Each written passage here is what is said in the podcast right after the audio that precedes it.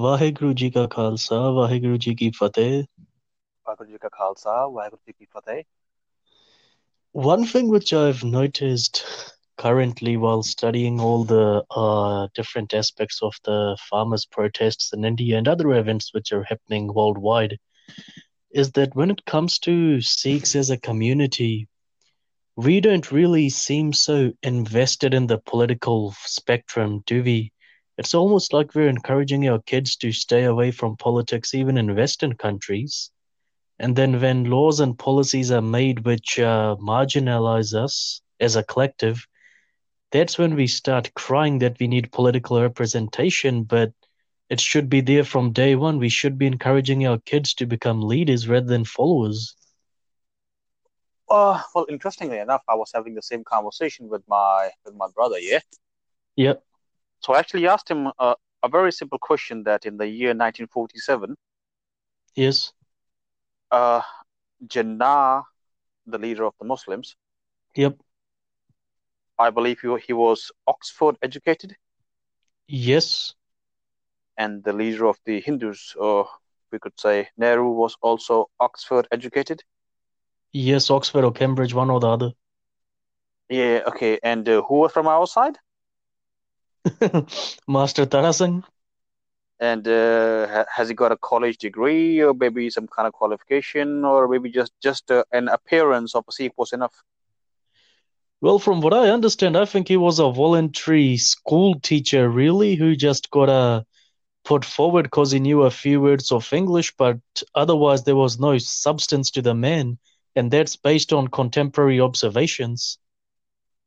So okay, so I've, I've just gi- given you an, an example that can be observed and verified by anybody. Yeah. So from that time till today, we have failed to understand the importance of education. Uh, oh, sorry, sorry. We have Yes, I- failed to understand the importance of education, and we have failed to uh, to be led by a leadership that's well versed, that has got uh, a good head, and have got the leadership leadership qualities.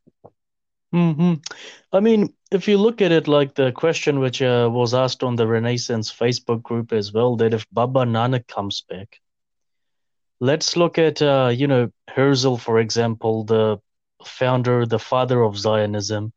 He was a, many people describe him as a selfish individual, someone who was obsessed with his own uh, image all his life, chain smoker. He wasn't exactly uh, the epitome of uh, virtue in his life. This is, you know, Herzl. Then you look at Jinnah. Now, Jinnah is born in a in the Muslim faith. He isn't exactly a Muslim, is he? He's a chain smoker. He uh, consumes pork. Uh, there was actually a book I was reading about Jinnah, and um, what it said was that uh, Jinnah once remarked to a British politician that uh, as far as the question of Pakistan was concerned, he was willing to go the whole hog to get Pakistan. And the politician had to remind him not to say that in front of Muslims because a hog is a, you know, uh, censored, forbidden in their uh, religion. Anyhow, these individuals did something on a massive scale for their community. They they changed world history as maybe their effect has been small, maybe it's been large, whatever, but they still still wrought, you know, some form of change in world history. You brought the world to the stage it is at today. But then when you look at the Sikh uh, Sikh side of things, now Guru Nanak will surely ask if he returns that, you know, I made Sikhs to be honest with themselves and their bodies. You were not to smoke, not to consume alcohol. You were to be honest with your physical selves, right? You were to be spiritually fit, physically fit, morally fit, mentally fit, psychologically fit, spir- spiritually fit. I made you fit for everything from all aspects of life and all aspects of life. Yet, when it came to the leadership question, you guys only looked at the kakars as symbols. You never looked at the fact whether there were any of the virtues associated with those kakars beyond those kakars, and that caused your downfall. Could you say that we are still stuck in a conundrum, or I could say, that we Hmm. only only choose leaders who are of a religious background? I think so. I think so. I mean, if you look at it like religious, when when we come to religious background, we're actually, I mean, look at the leaders we try choosing. Either that leader has to be from a traditionalist uh, samprada, either they have had to be uh, from a taksal, a dera. We are trying to choose leaders here who are actually uh, from, I guess, what we can call the priestly class. So, could we say that since we are a relatively new faith, we haven't graduated to a stage that where we can have somebody who is socially a Sikh or somebody who is a religious Sikh? From my perspective, what I believe is if you look at it, if someone is actually retaining the Sikh appearance, a Sikh is only a Sikh once they're initiated into the Khalsa. That's that's my personal belief. Once they're into the Khalsa, they need to live by that code. But the fact is that the people around them need to be judging constantly whether they live by that code or not. I mean, gullibility and stupidity is not exactly a virtue in Sikhi, is it? no, it's, it's nowhere. And if you see the fact that our leadership, I mean, for example, you on the best of days, you wouldn't let a Sikh leader pilot a plane, even if he was a qualified pilot. Hmm. Well, yeah, I kind of agree with you there. Yeah. And then you're actually uh, letting them decide the fate of what, 10 to 20 million people? Well, man, these are the mistakes we have made in the past, and uh, I'd like to raise another point here. Yep. Which is which is quite relevant to what's happening today. That's the farmers' protest. Yes. Do you personally know anybody from your family, your extended family, or your circle of friends and their families hmm. who's a civil who is a civil servant? Uh yes, I do? I only know one. Yes. My point is yep. that our kids, the kids who are supposed to join the state as policymakers, have no interest in staying in India. They all are focused on going on going overseas. Yeah. Mm-hmm. So if none of you are joining the civil servants or becoming uh, IAS, IPS, and whatever, who is going to enact policies in our favor? That's a that's a strong point down there. That's a really strong point. It's a very very simple point. I was actually uh, uh, deciding to go to the farmers' protest, but I decided not to at the last moment. Yes because I thought, well, this is going to be uh, probably two days of mental torture for me. Mm-hmm. Simply because I, I, I, because from my approach, I could simply say that you are looking at a symptom. You're not looking at the problem. Mm-hmm. Yeah. Yeah. No, no, no one's actually diagnosed the problem so far. Yeah. So if these bills have been passed today, how come we have arrived at this situation? Another thing which uh, we were asked on the Renaissance was that how is it that just about every year in India, I mean, in developing countries in general, you always see these protests. It's come to a point where people are getting, uh, I guess, uh, used to them so much that they're just waiting for the next one. I mean, there is fundamentally nothing wrong in protesting peacefully, but you need to understand that why are you protesting just about every time? What is actually wrong that people need to take to the streets every so often? How is it that in other countries you don't even have protests like that? Well, there's a very solid reason for it. That's called uh, vote politics. Yeah. Yes. So if we think that our community has got like, like let's say 20 million votes or something. Yes and we know that the state is in our, in our favor, so we can riot. Okay, I'll give you an example. Reservation. Yep. yep. So you could write for reservation, and the state will give it to you. It okay. happened. In, it happened in Rajasthan. It happened in Gujarat. Yep. So the state is not going to open fire on those people for obvious reasons. Yep. And uh, they got what they wanted. So in this in this uh, it's, it's almost a tragedy that writing works. Hmm, hmm, hmm. Yeah. Yes. Well, most of the time it works. Yeah. Yep. So you simply say, okay, people are unhappy with the decision, or these are the demands of the people, and these demands must be met. Hmm. Uh, I don't know if you remember, there was uh, this uh, demand from the Gujar community in Rajasthan. Yep. And they up and they uprooted entire railway tracks. Hmm. So this massive destruction of public property. Hmm. And uh, I don't think that there was uh, much backlash from the state. They say, okay, give it to them. That's what they want. Hmm. Yeah. So uh, uh, this is just one example. There are many. I guess the big contradiction down here is that on one hand, I mean, and this is for the entire world, really. I mean, let's just make it Sikh centric as well, because we're focusing on Sikhs. We seem to have a habit of complaining we are being marginalized. You know, we are being pushed to the corner, confined to the corner, reduced to dire straits. But then, how often does a Sikh leader actually emerge, a Sikh political leader who, who the entire community backs?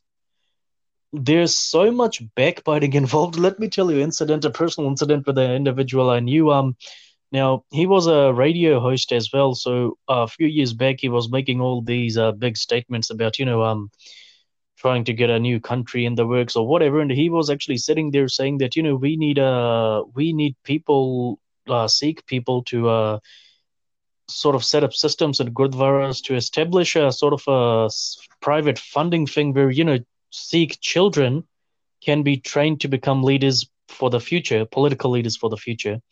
Now, amazingly enough, what this individual, I guess, had was that uh, every time such a statement was uh, discussed or such an issue, such a concept was discussed and it was set up, he was the first one to start backbiting so no one else's kids could claim the benefits, but his kids would get the scholarship and he would just take the scholarship money and use it for some other purpose. Because, you know, when the state gives a scholarship or any governmental uh, governmental institution, it has the authority to enforce the regulations around that scholarship. Mm-hmm. But when you're saying that you're collecting money from the Gurdwara golak to uh, give a sort of like a de facto ad hoc rudimentary scholarship to someone, you really don't have any authority to enforce it, do you? Even your contracts are legally speaking not acceptable because uh, they are not done under any uh, law and regulation. The law is never uh, involved from day one. So ultimately, it's just, you know, a piece of paper retaining hollow signs which mean nothing to anyone. And it's pretty easy to give out these statements, but it's pretty damn hard, near impossible for our community to sort of walk that uh, path and, uh, you know, sort of make that education for future political leaders. I mean, how are you going to identify future political leaders when every other uncle's going to be pushing his own kids forward? well, uh, okay, I'd like to ask a question to you what's quite relevant here. Yeah.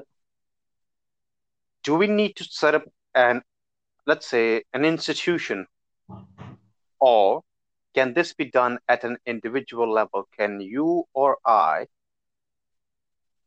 see our children and uh, okay, okay, I'm gonna, you know, teach them some leadership skills from their childhood, yeah? Or maybe you could identify them if they are coming naturally that's or actually maybe Yep. yeah you could encourage your kids to Hmm, become hmm. leaders That's actually a valid point because I mean, if you look at it today, we are we as a generation we are raised to be conformists, weren't we? oh well pro- probably at the risk of getting a punishment a physical punishment Yep, but we became rebels ultimately because that's the way the world turned. Yeah because we grew up, grew up in the age of internet and uh, we had access to a lot of information and different lifestyles and, and everything and so okay well we'll And weigh things around and adopt what's what's better for us Yep, and ultimately the guardians of uh, culture, uh, strong traditional values, and whatever other uh, Bollywood euphemisms they use to uh, hide the fact that it's all, you know, suppression of the intellect. Um, they actually had to give up because for them it was like trying to restrain the ocean. They just couldn't do it. Well, well of course they can't. And uh, the generation gap has grown so much that uh, our parents' generation grew up with the at the maximum radios. Hmm, hmm. And we we grew up with our own personal cell phones. Yep. Today we have more information available at our fingertips through the phones than the president of the USA did 15 years back. Uh, well, he, he probably had more information that could be classified thousand years later, so we don't know for sure.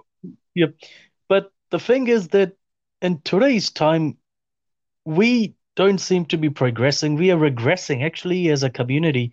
And the first thing which I noticed was that, you know, it's it seems to be hypocrisy that you're given all these opportunities to train leaders to make your own kids into leaders, but ultimately you just make them into followers. Now, not everyone is going to be a leader. Everyone who walks out with a political degree does not become the prime minister. No, it doesn't. Everybody who's got a business degree doesn't become a successful businessman. No. Yep. But the fact is that if they know the fundamentals, they confirm to the fundamentals, you have this wide pool of talent with different experiences, which you can rely on. And I mean, like, look at it historically. Nawab Kapoor Singh basically used to be what? He used to be a stable boy. He used to, you know, uh, shovel the dung off the Sikhs' horses, the Khalsa's horses, when they were living in the jungles. And, you know, as the event runs, uh, that proposal, uh, peace proposal, which was really uh, sort of a murderous plot made by Zakaria to bring the Sikhs out into the open, was brought over to the Sikhs. They sort of uh, discussed it among themselves and decided they needed to choose a Nawab a governor, but one who wasn't an autocrat, and they chose Nawab Kapoor Singh. Now, anyone else could also have been chosen, but the fact is that because it was so cavalier, it was so on the spot, like so rudimentary, you need to imagine how trained Sikh children must have been back then that they had such a wide pool of talent available. And they decided that, well, you know, he uh, shovels dung, but at least he's got the brains for the job. He's ide- ideologically committed. Let's try him. And that's another thing that he never failed in what he did, but you don't see that spirit in us today. Rather, we are telling the kids to be doctors and engineers, but never to go towards the field of policy making where they can influence something. And if we had a whole pool of that talent available, right, like, you know, doesn't mean that everyone with a political degree needs to go into politics. But hey, if one fails, you have someone else you can rely on. And I have this vision where, you know, you got all these kids who become the politicians of tomorrow. They're on the left wing, they're on the right wing, but you know, despite the differences in their political approaches, they're actually working for the benefit of the community. Okay. Uh, let's discuss an example. Yep. Let's assume that uh, in 10 years from now, hmm. there is a Sikh businessman, let's say. Yes. Or an industrial industrialist, anybody, maybe a scientist or something, male yep. or female. Yes. And uh, that person is filthy rich through business, through patents, through invention, whatever. Yes. Can that person dedicate his or her resources towards the betterment of the Sikh nation, either through charity or setting up institutions or whatever? Mm-hmm. So that that's first part of my point. Hmm. Do we as people have that eye to identify a good leader and have the guts to abandon abandon him or her if he or she deviates away from the target? I don't know about the future. I'll be honest. I have no idea what the future will be like, but I can say that the current generation today, you see it in Gurdwara politics all the time. Like I told you my personal tale that we had the langar and they decided that, you know, we were a bit too smart for them. So they cancelled our one to do it for, uh, you know, allow international students to do their ones because those international students weren't as uh, savvy with their tricks. So each student got uh, robbed more than, uh, you know, they ended up spending more like it was daylight robbery than they should have, you know, and just to fill the co- committee members' uh, coffers, their wallets. And the aspect down there was the thing I noted then even in Gurdwara politics at the time, because it was quite a massive cry about that, the committee members just kept on saying this as a sort of an excuse to me that uh, we couldn't have, you know, displeased them, we couldn't have displeased them, we couldn't have displeased them. And our community has a problem, with the older generation. You can't make anyone uh, sad, you can't make them displeased. They fear to offend someone through the truth. That's a very important point. Uh, okay, I was actually uh, listening to a philosopher uh, on on YouTube a few few years ago. Yep. I used to listen to a lot of that stuff. If you are afraid of disagreement, you cannot be a good provider. Do you agree? Yes, I agree 100%.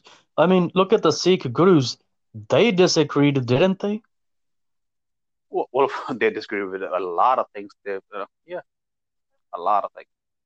Yes. They also destroyed destroyed a lot of traditions, and they also destroyed the Sharda of millions. Yep.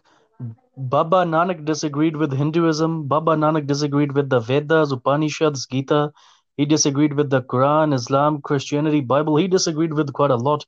We should be taking those examples from his life and not in the religious spectrum. I mean, he disagreed with the Rajput kings, uh, the Mughal emperors. You know, he built Kartarpur and it was all built on the fact that we need to do what is right for the people rather than, you know, I can't displease him, I can't displease him, I can't displease her.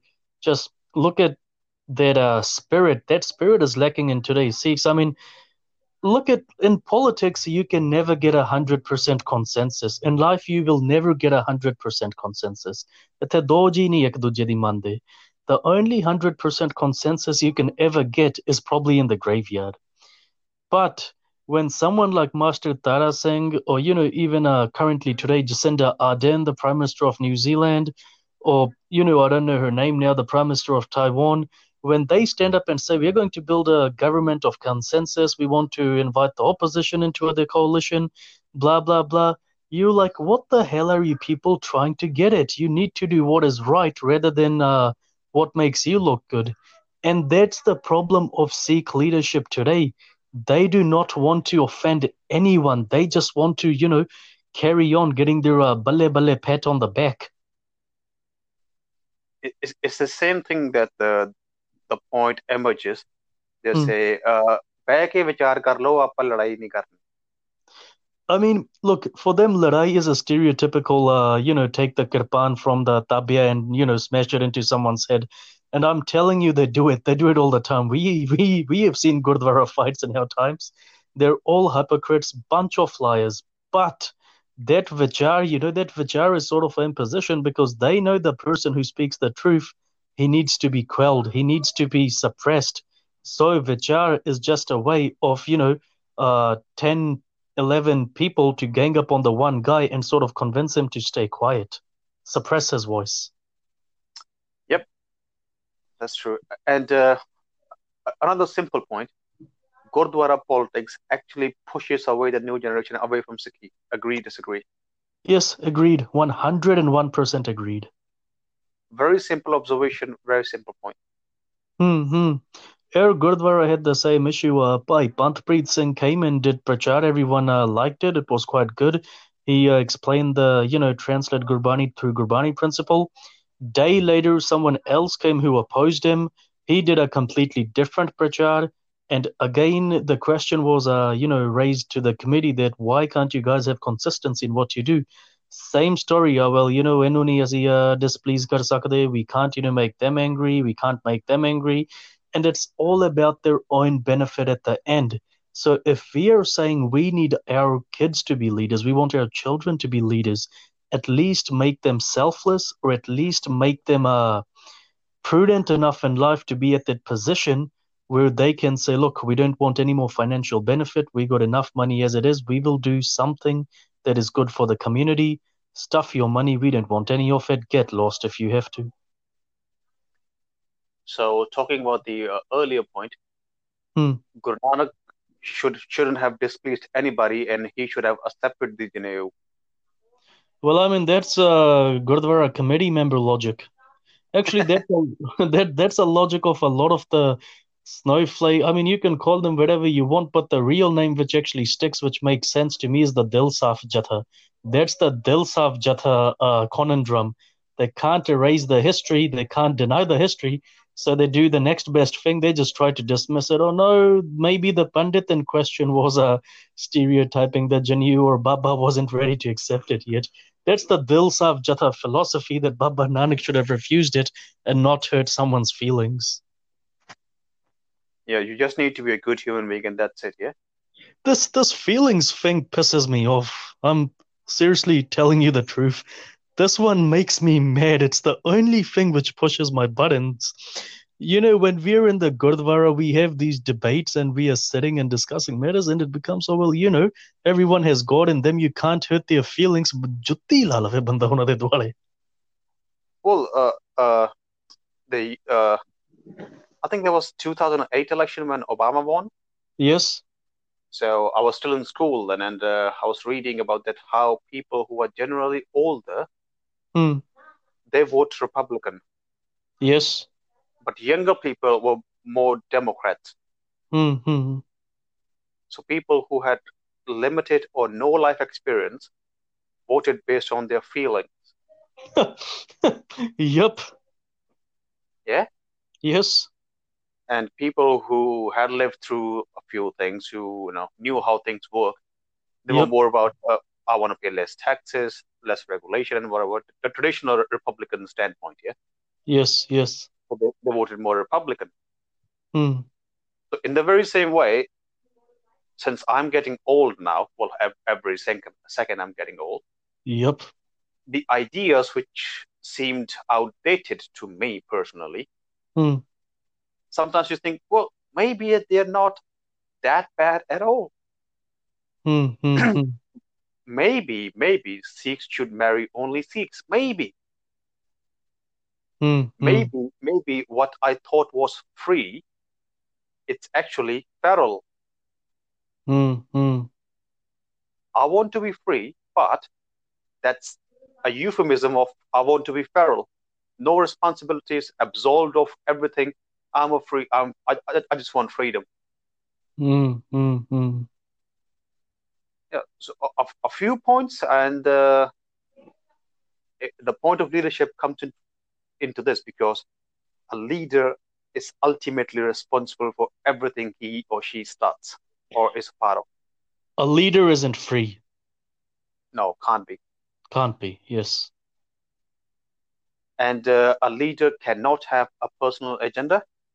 No, they can't. Uh, and a, a leader should be, or out to be, ready to sacrifice a lot or everything for the sake of the cause. I mean, you know, when Guru Tegh Bahadur, when Mata Gujri gave birth to Guru Gobind Singh Ji, you know, young Gobind Rai, I'm sure the Guru, uh, Guru Tegh Bahadur wouldn't have, you know, mollycoddled him like we do to our kids today. He he would have given him some sense of responsibility from his formative years. You know, young Gobind Rai, as he grew out of adolescence before his father's martyrdom, he would have been given responsibilities. And it was natural at that time. But even now we see it. Children who are given responsibilities when they are young, they on the most they grow up into, you know, disciplined people who can take care of themselves. They're in, you know, independent individuals they make the decisions in their own lives rather than letting someone else do it for them you know? Unfortunately today we are running away from this concept of giving the kids responsibilities. We're just trying to raise them like you know these uh how would you say it? Like these you know dollar 10 uh psychological self-help self-help books describe at the bookstore that don't give your kids responsibilities let them watch tv they need toys blah blah blah blah blah keep your kids close. I mean you need to understand that one day one day these kids will be thrust out into the world all alone. So it's better to give them a sense of responsibility make them independent make them you know autonomous individuals who can lead themselves and lead others rather than make them dependent on someone else their entire life. Do you think the state wants people who are responsible or people who are irresponsible? As far as i can see the welfare state loves a responsibility because So there, yep. So there is no point. There is uh, that a state or the modern version of the welfare state would want the children to become leaders or become responsible human beings in general. Well, look at it this way. I mean, if you look at the socialist state, because this is something the world has been caught into socialism and neoliberalism. It's the left versus the right, because conservatism is sort of, you know, being pushed out. It's a it's an unholy truth, but it is there. But at the end of the day, somewhere deep seated in so, in a socialist's mind, in a socialist leader's mind, is the fact that, you know, if they're helping people, those people then are under a regulation that they should only be helping socialism and nothing else, even at the expense of their own quality of life.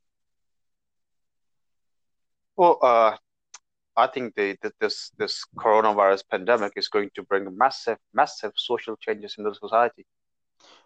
And that's, And that's why I'm saying that, you know, we are Sikhs, there was a time when our children used to, you know, when a father died fighting in, you know, the multiple wars we had with the Mughals, Hindus, and Afghans, a son or a daughter would take over instantly as a leader of the family unit or as a yep, leader of the Jatha, as a leader of the Panth, or whatever.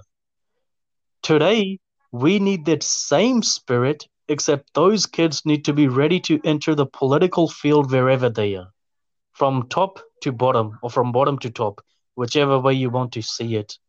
They should know, they should actually feel they need responsibility in their life to grow. They should be ready to take on responsibility and lead others. Otherwise, we will still be crying about being marginalized even in the future, and it's going to get worse. It's going to get 101% worse. okay. Uh, connected to the the, the, the topic is uh, I have this feeling, Yes, especially in the West, yes, if we fail to have good leadership or a good leader, a good yes, Sikh leader in the West, yes. we are at the risk of losing our entire identity within two generations. You you got a strong point down there. You got a strong point. And another thing is that the way the West is going today, love it or hate it, there is this uh sentiment on the streets that if they're actually coming over to our countries, they need to be 101% like us. They need to relinquish their own identity to become, you know, synonymous with us. It's like a kill the Sikh, leave the man. Like, you know what they used to say about Native Americans kill the Indian, let the man live. You know, ju- I'm just clarifying this that they're Native Americans in case one of these, uh, what do you call them, Bhakt types are listening to this, you know, and they get a sound bit and start saying that, oh, they're saying kill the Indian and leave, let the man survive. Well, it can be twisted in any way Yeah, but uh, I, I get your point. This is the point because, uh, okay, in my observation, they are, are I've seen a lot of things. Well, of course, I, I grew up in Punjab, yeah. Yes, So the the generation that left Punjab yes, will probably have a, a turban, probably the samosa type turban. yes, The the next generation barely spoke Punjabi. The second generation was the first generation to be born overseas, yes, and the grandchildren, the, the third generation, no Punjabi, no Sikhi, pure coconuts, brown outside, white inside. mm, mm, mm, mm.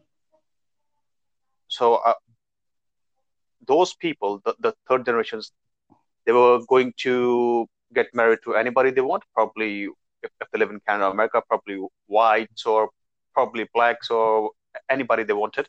mm, mm, So within three generations, their entire identity had been diluted to zero. mm, mm, mm. Yeah, Yes, I've seen this. I've seen this. I've seen children of Amritdhari, old Sikhs, grandchildren wearing crosses and having their tattoos, just totally abandon their identity and culture. mm, mm, mm. Yeah. Yes, So, you're so by giving this, this example, I'm trying to make a point that if we don't have strong leadership, people won't gather around that leader. And you know You will have no sense of pride in your identity, and uh, people will willfully abandon it. yes. and that leadership needs to be localized. It needs to come from the pool of Sikhs who are already there, who are conversant with uh, what the you know fact is, the pressures in that society. Uh, if you're thinking you get a Punjabi, uh, I don't know, religious figure and uh, bring them over to the USA and make them citizens, and then you know tell them, oh, you need to lead the com here now in America. That's just shooting yourself in the foot. Well, I, I, I honestly believe that anything from the leisure side should be totally discarded in today's age. Mm, mm. You, you will simply say we are the, the members of the Sikh nation. Mm, mm, mm. Do your religious duty, whatever that is. But politics and religion are different things. Society and religion are different things. I mean, Society exists, religion is secondary. Yes, because as we discussed in the Medipedia episode last time, Medi is synonymous with truth. Pedi is synonymous uh, synonymous with the morality which arises out of the truth.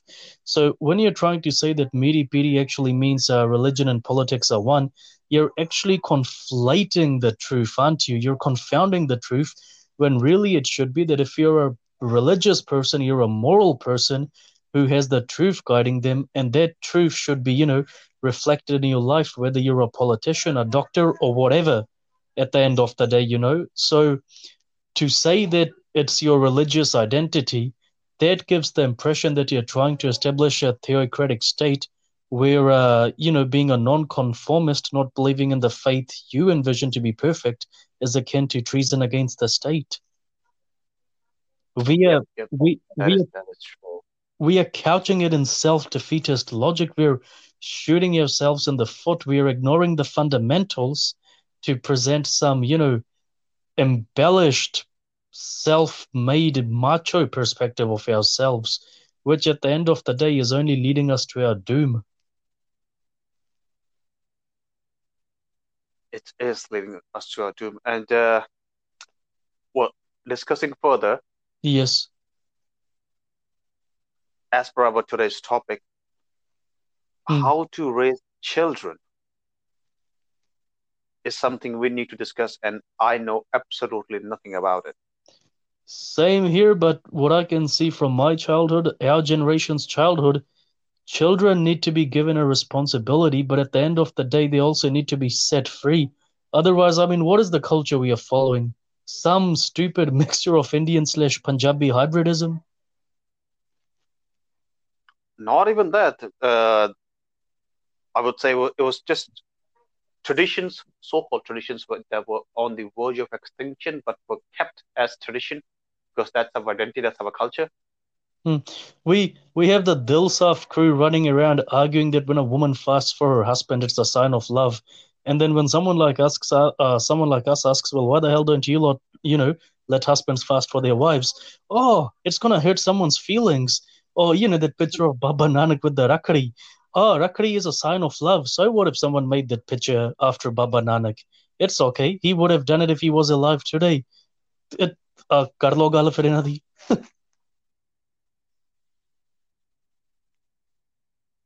there is actually uh, uh, a very different point that we'll discuss after this podcast. I think that might be a topic in, in, in the future. Mm-hmm. That's very, very related to it. And uh, I have been reading about uh, the social changes in the Roman society that led to the implosion of the empire. Yep. And let me tell you, it's so interesting. And you can easily draw modern parallels from it very easily. Mm-hmm.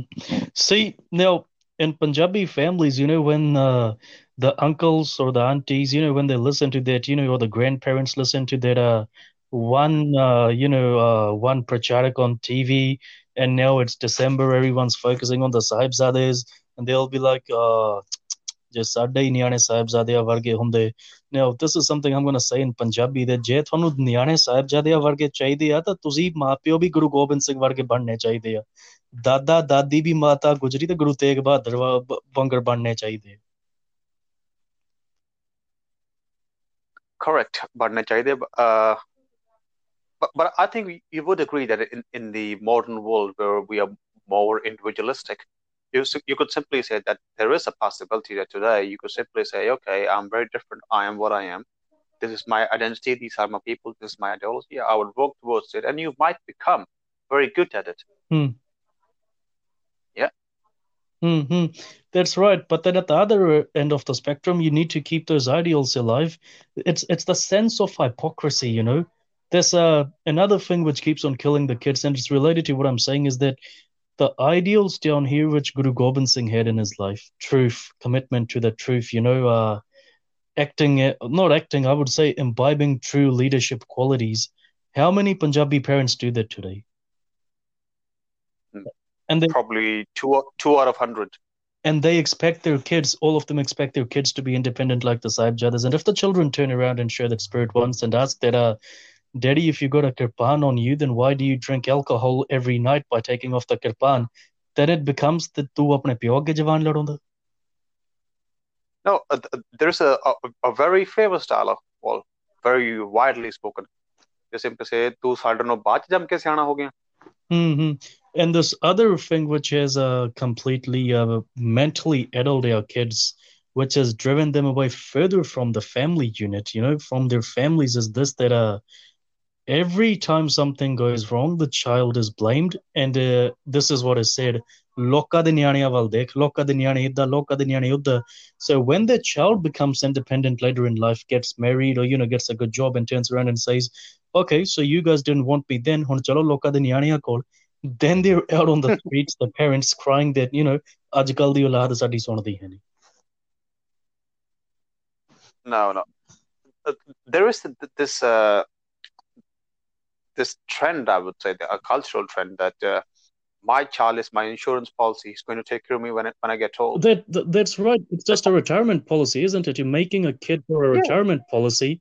And that's why these kids are being marginalized and being shoved around like litter on the streets of the West and the East. And uh, I would say that uh, a kid is my my responsibility because I know nothing about child raising because I'm not a father. I, I don't. I'm not a family man. I'm not married, mm. so I know, know nothing about it. But I could say that uh, a child. It is my responsibility that my child grows up to be a, a good human being and a good citizen of the country. Yeah. Mm-hmm. But then, alongside the, I, I do yeah. not see him or her as the cane of my my old age. Mm. See, alongside the citizenship fact, you need to teach them to stand up for, you know, the right and the wrong. Yep. Kids are not my responsibility, not my asset. Yep. The first thing you need to teach them is he who dares not offend cannot tell the truth. Yeah, of course. Yep and and that's why you need to make them independent in life. Give them a sense of responsibility. You know life is full of dukh and sukh this is what gurbani says you're always going to get dukh you're always going to get sukh there is no miracle cure for it. You just need to grow alongside both of them. And this is something you need to tell the kids that you know this is life. This is what it is. Make out of it what you want to. That's what our faith that's what sikhi says. And set them on the path to individualism. You know growing as individuals growing as leaders the only effective leader, in my opinion, after reading history, after studying history, is the one who has lived life on their own terms, who has uh, wrestled with life's ups and downs, its sudden impulsive turns. That's a true leader who can withstand the uh, trials and tribulations of life. Our kids can't do it, can they? We are raising them to be softies. And I'm not saying that just because some pracharak says uh, focus on mental uh, brain power and democracy, we should be up in arms about it. That we should, you know, just dress the kids up as Nihangs and tell them to keep AK 47 with them 24 7. But what I'm saying is that the kids need to be, you know, firmly made. You know, they need to be told that this is life. Make out of it what you will, and then go and live that life on your own terms. No one's going to hold your arm forever if if in the future my kid comes home as a cosplayer, I'll probably probably send him send him for you know, to the mental asylum. Mm-hmm. That's the thing. I mean, we're giving them this wrong impression of Sikhi. You know, if if we feel that some leadership, some leader made a mistake, sit down with your kids and tell them this is my perception. You form your own perception. Tell me what you think. This is what Gurbani says. This is what that leader ended up doing tell me what you think. Let the kids decide for themselves. Today, we, see, I decided to accept Sikhi later in my life because I had to question Sikhi first to understand it. I was born as a Sikh, I was born into a Sikh family, but only when I started questioning it, asking the pointed questions, that I finally came to understand it. Today, we are telling the kids not to question Sikhi. Do you know why? Because we ourselves are weak in Sikhi. We feel that if they ask that question, which we don't know the answer to, we will be left screaming for the rest of our lives.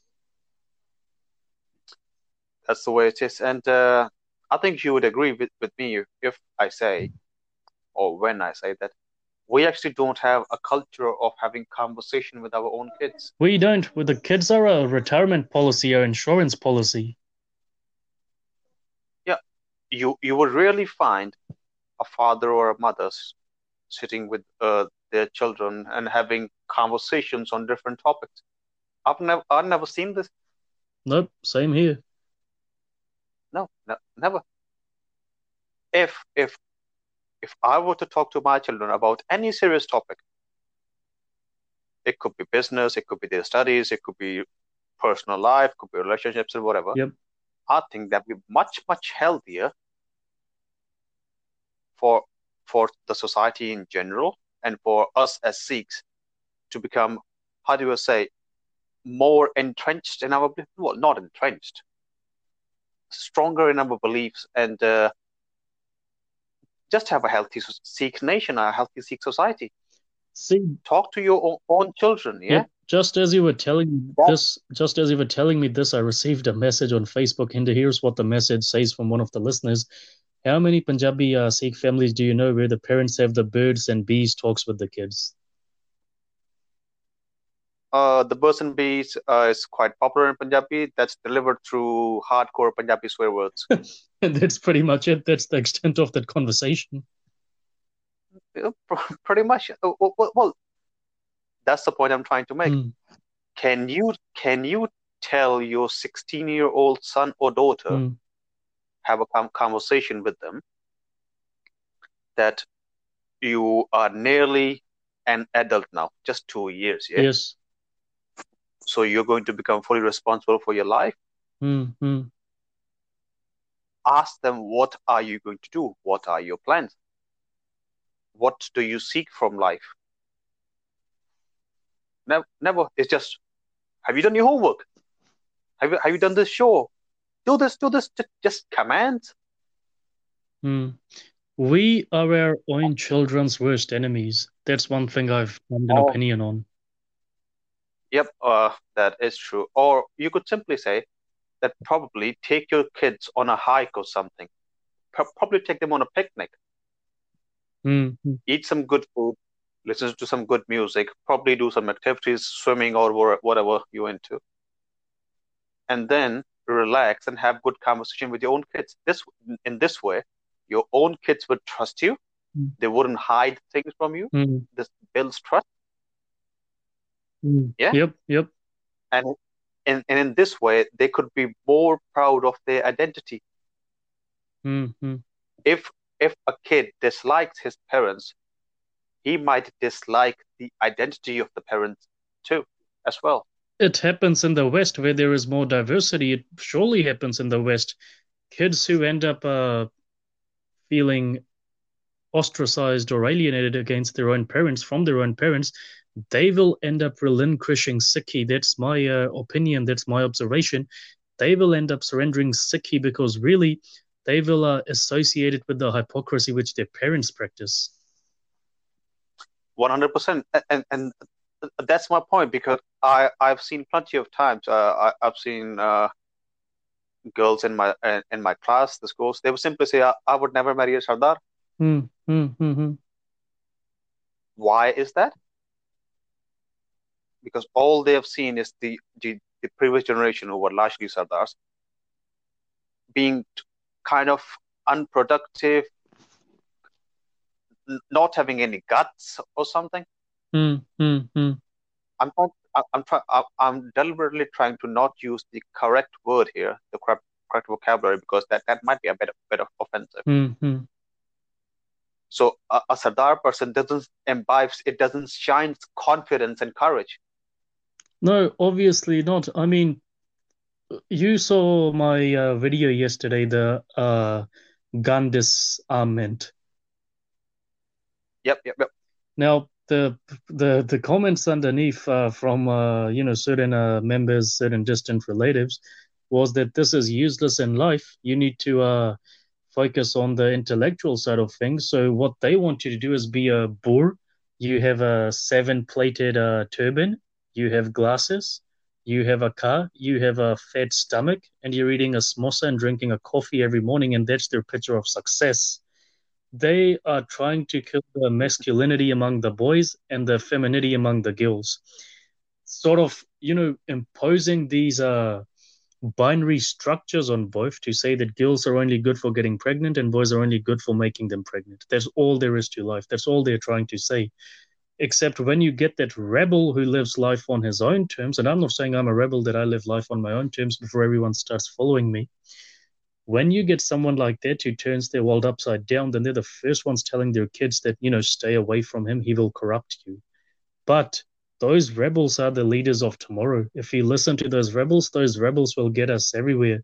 Not, uh, you know, little Tinku with his uh, My Little Pony lunchbox and his, uh, you know, reliance on mum, even when he's uh, 37 years old with four kids of his own. Well, you make a good point here because we have discussed it earlier that how there are not many Sikhs in arts and cultures and humanities. Mm-hmm.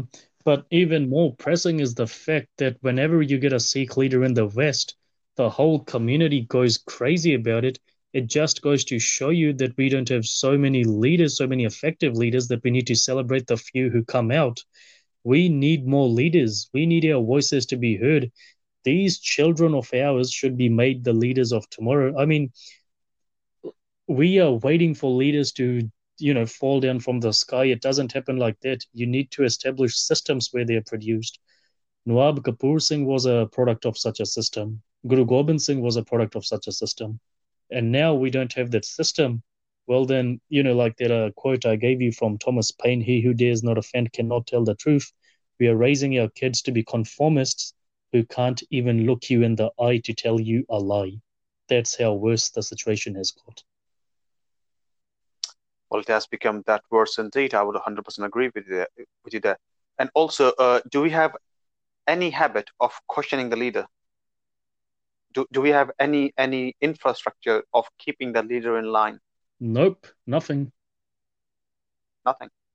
So we we are to follow them and to follow them blindly without asking questions because you don't know what ਲਾ ਹੂੰ if, if you know it do it yourself see here's an incident which uh, my grandfather used to uh, you know uh, relate and uh, our ancestors were actually you know among the misls and he was saying that uh, at one of the Sarbat Khalsas, Jassa Singh Ahluwalia stood up to address the crowds and he had a black beard. Initially, his beard was gray, but he had dyed it.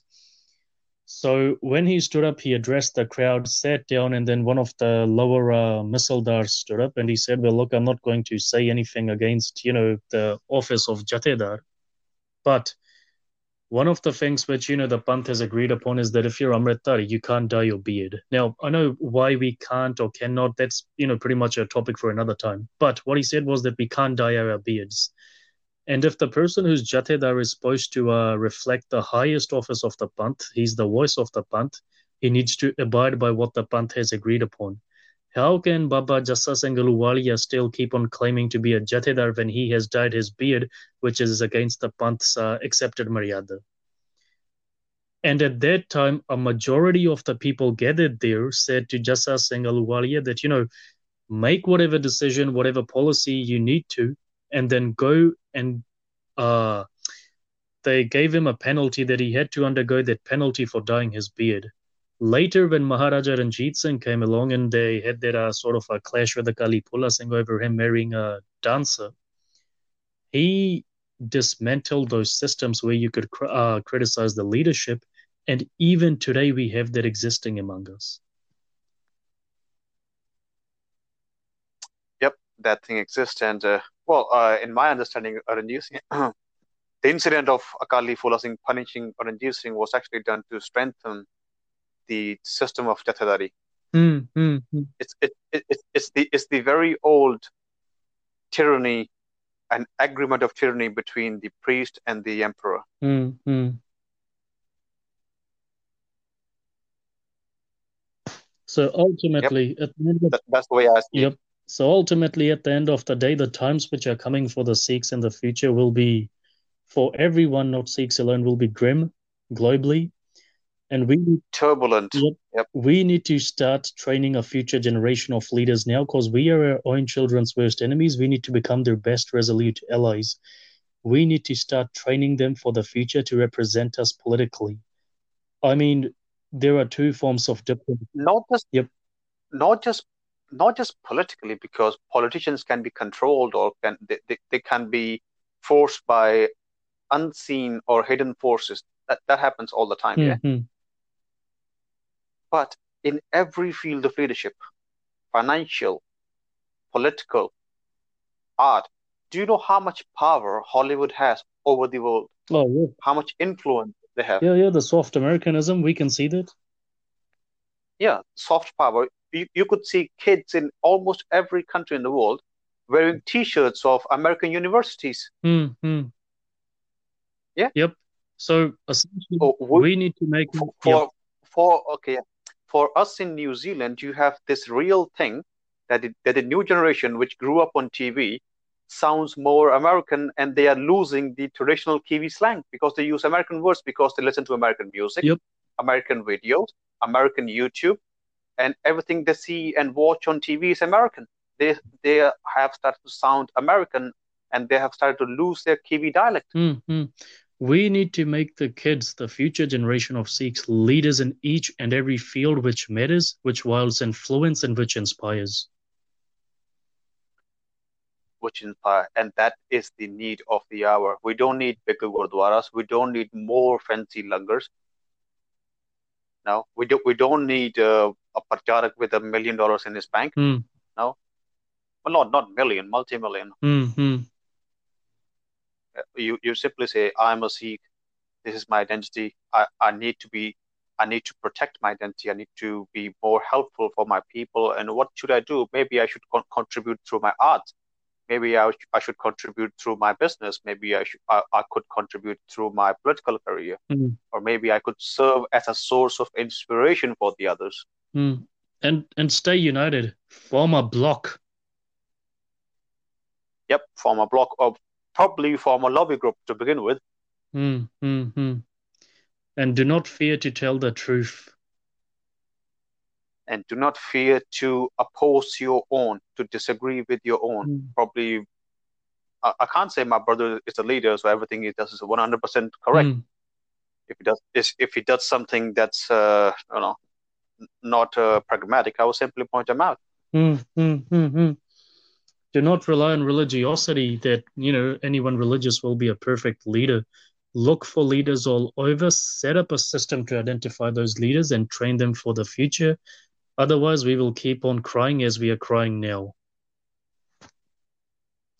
Yep, and the Kisan, the farmer protest is, is a perfect example of, of this. It is, how how many protests have we done? Like, I mean, look at it. Like, someday someone somewhere is going to ask, how is it that there are these people who always keep on protesting? Why don't they just get into the leadership field and start changing stuff?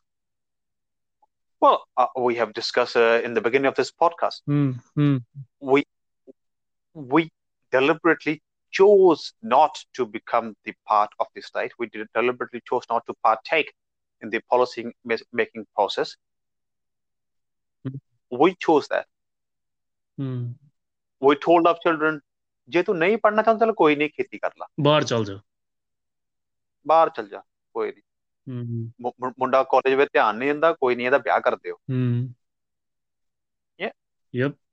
So we chose to not understand the political structure of the country. We deliberately chose not to become a part of it. And now we are complaining that uh, the policies are against us. And this is in all countries, really, isn't it? Absolutely unimaginable situation. Hmm. How could it happen? And this is in all countries, isn't it? Uh, you could say, well, uh, uh, there was a ray of hope from Canada. Mm. You could say there were there were quite a few Sikh member parliaments, and you know, you know, but uh, they haven't been able to impress me at least. oh well, until next time then, thank you for joining us. Waheguru Ji Ka Khalsa, Waheguru Ji Ki